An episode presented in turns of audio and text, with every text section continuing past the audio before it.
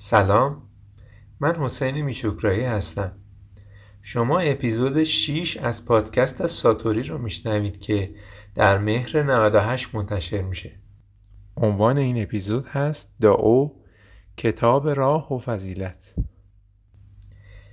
من توی این پادکست به بررسی ادیان شرقی مخصوصا سه بودا، داو و کنفوسیوس می‌پردازم. ساتوری اصطلاح بودایی ژاپنیه. به معنای روشن شدگی، روشن زمیری یا اشراق.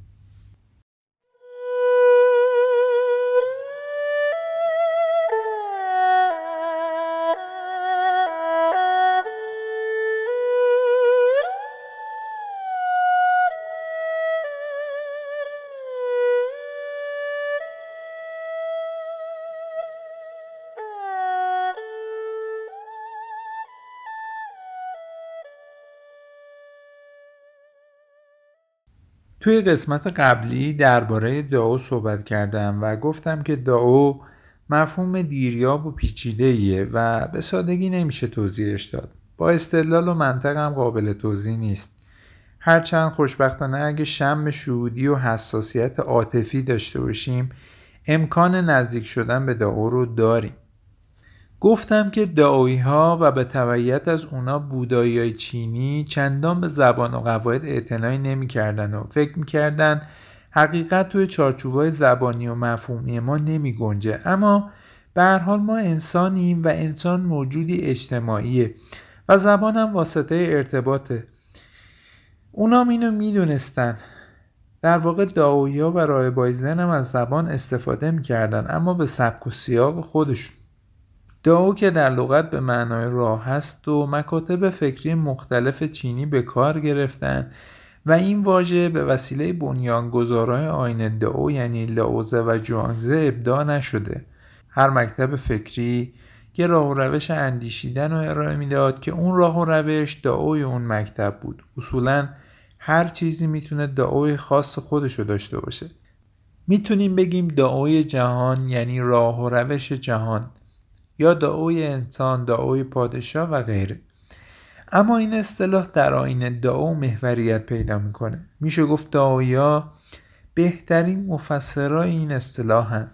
اونا با خلاقیت خودشون از تمام ظرفیت این اصطلاح دیرین سال چینی استفاده کردن. خب توی این قسمت قصد دارم درباره مهمترین اثر داویی حرف زنم یعنی داود جین یا کتاب راه و فضیلت. داود جینگ کتاب باستانی 5000 واژه نگاره. منظور از واژه نگاره همون واژه های چینی البته گفته میشه به طور دقیق این کتاب بیش از 5000 واژه نگاره و کمتر از 6000 واژه نگاره داره. توی قرن اول میلادی این کتاب رو به دو بخش تقسیم کردن. بخش اول شامل 37 فصل و بخش دوم 44 فصله. بخش اول به شانگ پیان یا بخش بالایی یا زبرین معروفه و بخش دوم به سیا پیان یا بخش زیرین. کتاب ظاهرا از قرن دوم میلادی به همین اسم داود جینگ معروف شده. به گفته محققی به اسم جیمز لک واژه جینگ که به معنی کتابه در واقع به کتابایی که مرجعیت رسمی داره اطلاق میشه. گفته میشه یکی از امپراتورای سلسله هان داود جینگو کتاب رسمی اعلام کرده.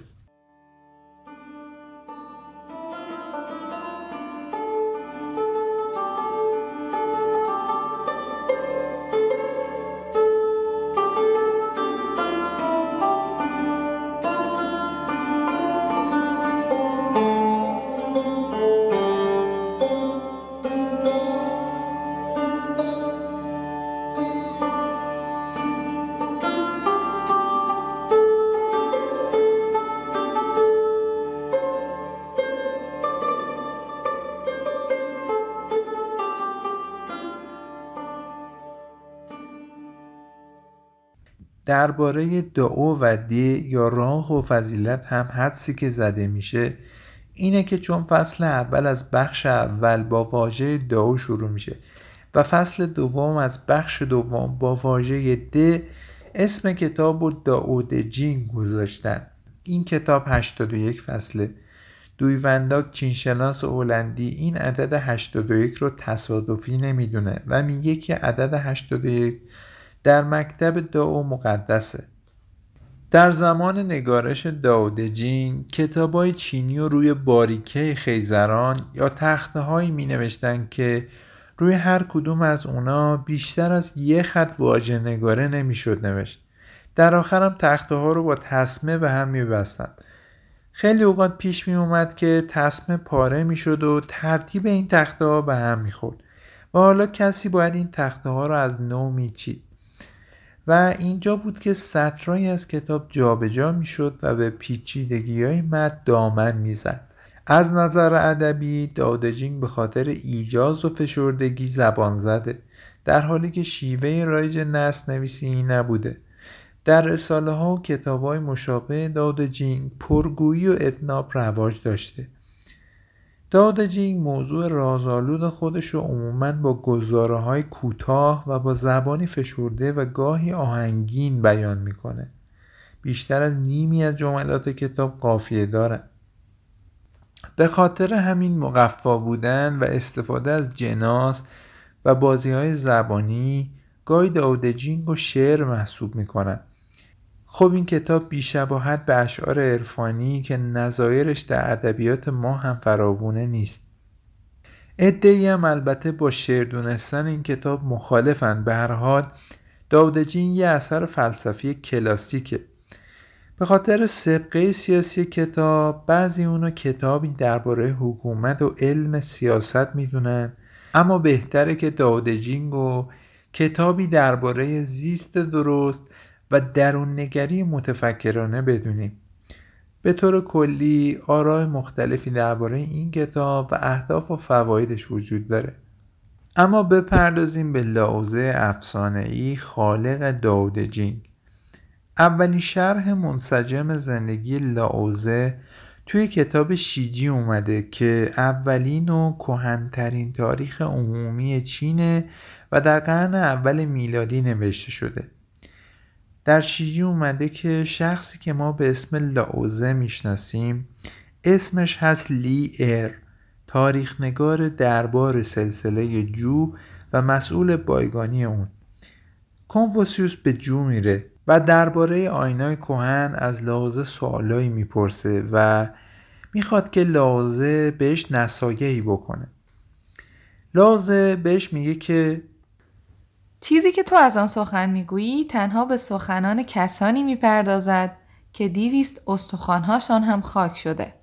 از این گذشته محتشمی که با زمانه هم داستان است سوار برگردونه بیرون می رود. اما زمانه اگر با او سر ناسازگاری داشته باشد باد او را به این سو و آن سو می برد. شنیدم که بازرگان خوب انبارش را در جای امنی پنهان می کند و خود را به نداری می زند. ولی مرد آزاده گرچه به فضیلتی بزرگ آراسته است. ظاهری ابلهانه به خود می‌گیرد. از تکبر و کامجویی و آدابدانی و جاه طلبی بیش از اندازت خلاص شو. اینها تو را زیانبار است. این بود هر آنچه میبایست با تو بگویم. بعدها کنفوسیوس به شاگرداش رو می‌کنه و میگه می‌دانم پرنده می‌تواند پرواز و ماهی می‌تواند شنا کند. و چارپا می تواند بدود. آن را که می دود دا می توان نهاد. آن را که شنا می کند توری می توان بافت. آن را که پرواز می کند تیری می توان ساخت. اما پرواز اجده به آسمان و بر پشت باد و ابر برای دانش من است. امروز لاوزه را دیدم که پنداری اجده را ماند.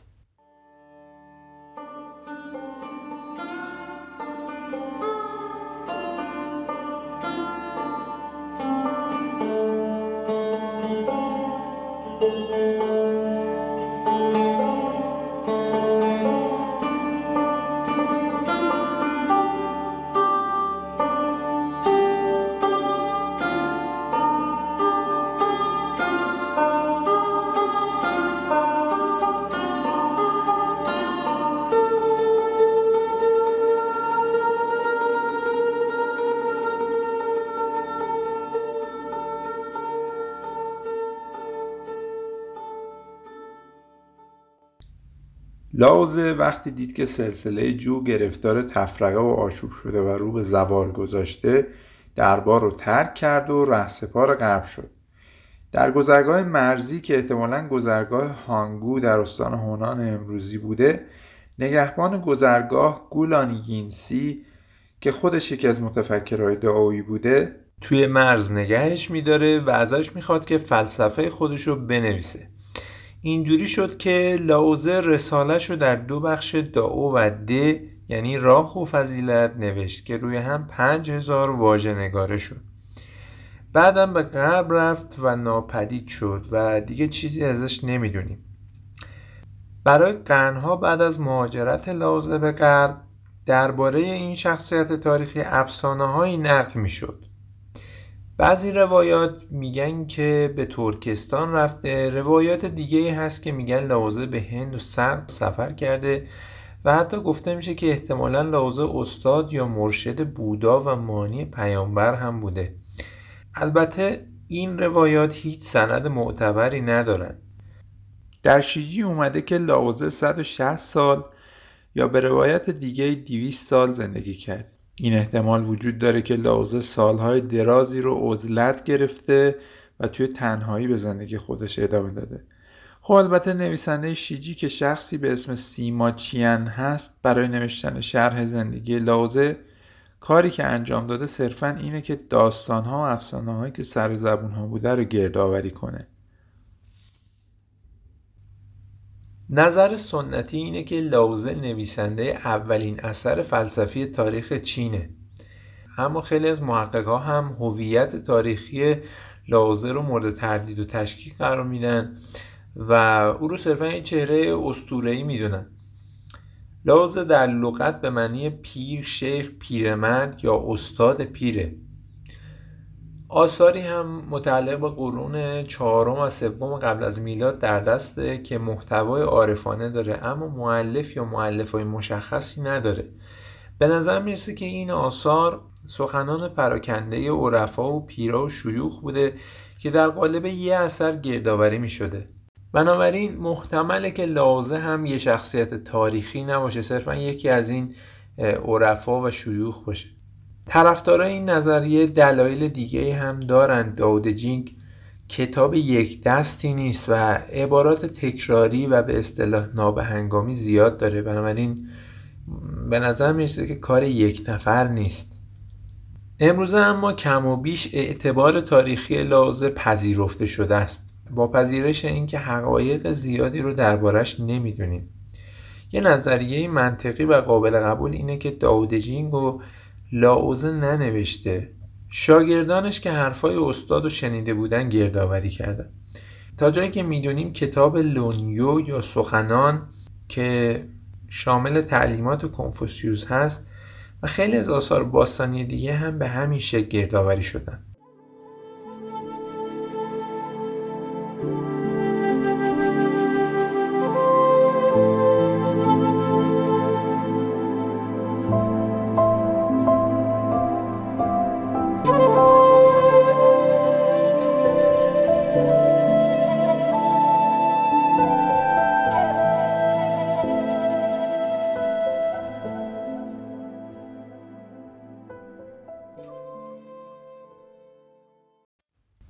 شامگاهی پاییزی از راه می‌رسد زن و می‌پرسد وقتش شده چراغ را روشن کنم.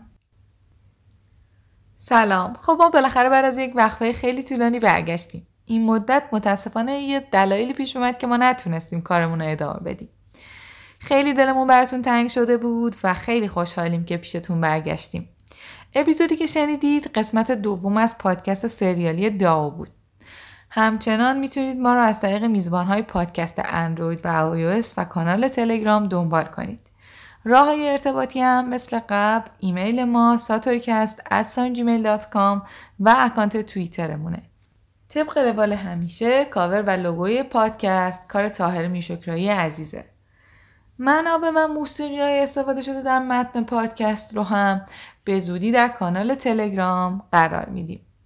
در آخر بگم که ممنونیم که تنهامون نذاشتید این مدت و با پیام ها و نظراتتون ما رو همراهی کردید. ساتوری رو به دوستانتون معرفی کنید مخصوصا علاقمندان به شرق دور تا اپیزود بعد